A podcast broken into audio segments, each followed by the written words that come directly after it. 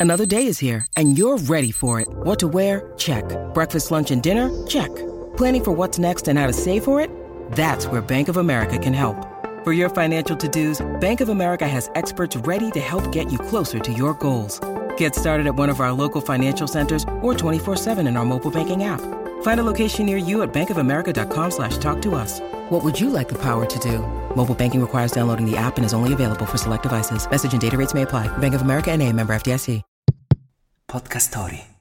Bentornati a Italia in 5 minuti, il podcast per approfondire tematiche sociali con l'istituto di ricerca Ipsos, di cui Andrea Scavo si farà portavoce. Si avvicina la giornata internazionale dell'energia pulita e abbiamo cercato di capire quali siano le opinioni degli italiani sull'ambiente, il clima e il suo cambiamento. Se volete approfondire come questo cambiamento stia rivoluzionando il nostro modo di vivere, ricordatevi di ascoltare Voice Green, in particolare l'episodio sull'energia pulita. Italia in 5 minuti. Una fotografia dei pensieri più diffusi degli italiani. Ciao Andrea, bentornato a Italia in 5 minuti. Oggi parliamo di energia pulita. La giornata internazionale dell'energia pulita infatti quest'anno capita più che mai a proposito, dopo lo storico accordo raggiunto in extremis dalla COP28 a dicembre 2023 che per la prima volta prevede l'abbandono, seppur graduale, delle fonti fossili per la produzione di energia elettrica. Ci spieghi quali sono gli orientamenti generali degli italiani sulla questione ambientale e sull'emergenza climatica? Beh, va detto innanzitutto che sul tema dell'ambiente c'è una grande consapevolezza. Circa un italiano su due è pienamente consapevole di quanto sia grave la situazione e la mm, quota degli ecoscettici è minoritaria.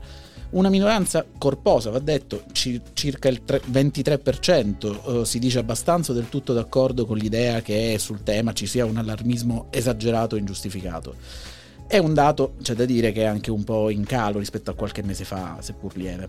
È però poi anche interessante capire su quale livello gli italiani attribuiscono le responsabilità e quindi poi cercano le soluzioni. Ci sono sostanzialmente due visioni, cerchiamo di semplificare. Da un lato il livello individuale, per cui è compito di ciascuno di noi la eh, occuparsi dell'ambiente la transizione ecologica sarà il risultato di milioni, miliardi di comportamenti individuali più ecocompatibili. Questa tesi convince il 39% degli italiani. Dall'altra parte abbiamo una... Ehm, possiamo chiamarla teoria sistemica, cioè a livello individuale si può far poco, per essere veramente incisivi occorre che ci sia un cambiamento appunto sistemico dell'economia, della società, del modo di produrre e di consumare. Lo pensa il 36% degli intervistati.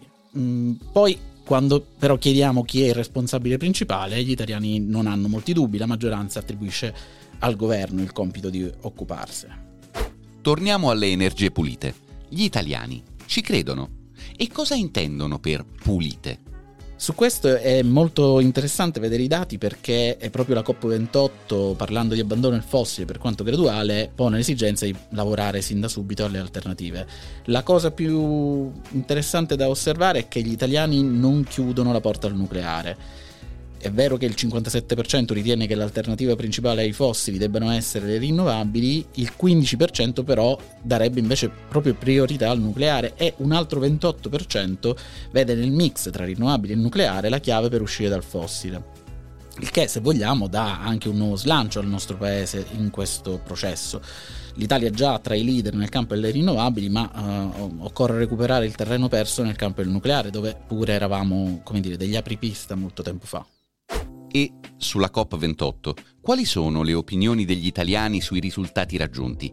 Siamo ancora in tempo per evitare il peggio? Le opinioni qui sono più critiche in realtà, ehm, giudicano positivamente i risultati della conferenza meno eh, del 25% degli italiani, il 38% invece esprime un giudizio negativo, ma va detto che c'è un altro 38% appunto che non riesce a esprimere una propria opinione. Ciò che non convince è in particolare la, la gradualità di questo processo di abbandono del, dei combustibili fossili. Quasi metà degli intervistati ritiene che non sia una soluzione sufficiente, mentre solamente il 27% se ne dice convinto. Più in generale gli italiani rimangono comunque possibilisti sul tema dell'ambiente, almeno in teoria. Per due terzi siamo ancora in tempo per fermarci e cambiare rotta, anche se ehm, in realtà ehm, buona parte di questi ritengono che mancherà la volontà politica per farlo. Altri ritengono invece che i margini di manovra siano ormai insufficienti. Si tratta, e questi si dividono tra eh, coloro che eh, ritengono che dovremmo adeguarci a un mondo dal clima definitivamente alterato, il 22%, e una piccola minoranza, il 5%, che addirittura ritiene che le conseguenze saranno devastanti, irrimediabili e ci porteranno all'estinzione. E ora sentiamo qualche opinione sull'argomento di oggi.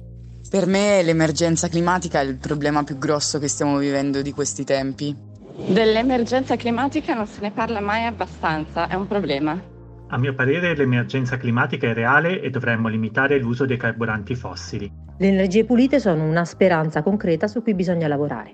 Direi che è il momento di dire basta ai combustibili fossili e iniziare con le energie pulite. Anche sulla tematica ambientale è interessante notare come le opinioni degli italiani cambino a seconda delle generazioni. La generazione Z, ad esempio, paladina dell'ambiente, in realtà si mostra meno compatta di quanto si possa pensare. Anzi, è quella che presenta una quota di ecoscettici, di cui abbiamo parlato all'inizio, eh, più alta rispetto ad altre eh, generazioni. È anche la generazione più pessimista, è convinta che a causa della mancanza di volontà politica a livello internazionale il problema non verrà risolto in tempo. Un altro elemento di grande differenza è quello tra la generazione Z, appunto, e la generazione X. Quest'ultima, quella dei 45-50 anni, verso i 60, hanno vissuto la tragedia di Chernobyl e sono molto contrari all'ipotesi del nucleare, mentre i giovanissimi, che quelli, quell'esperienza non hanno vissuto, vedono nel nucleare una delle principali alternative ai fossili. Questo podcast è prodotto da Podcast Story in collaborazione con Ipsos. Scarica l'app di Podcast Story per seguire tutte le puntate.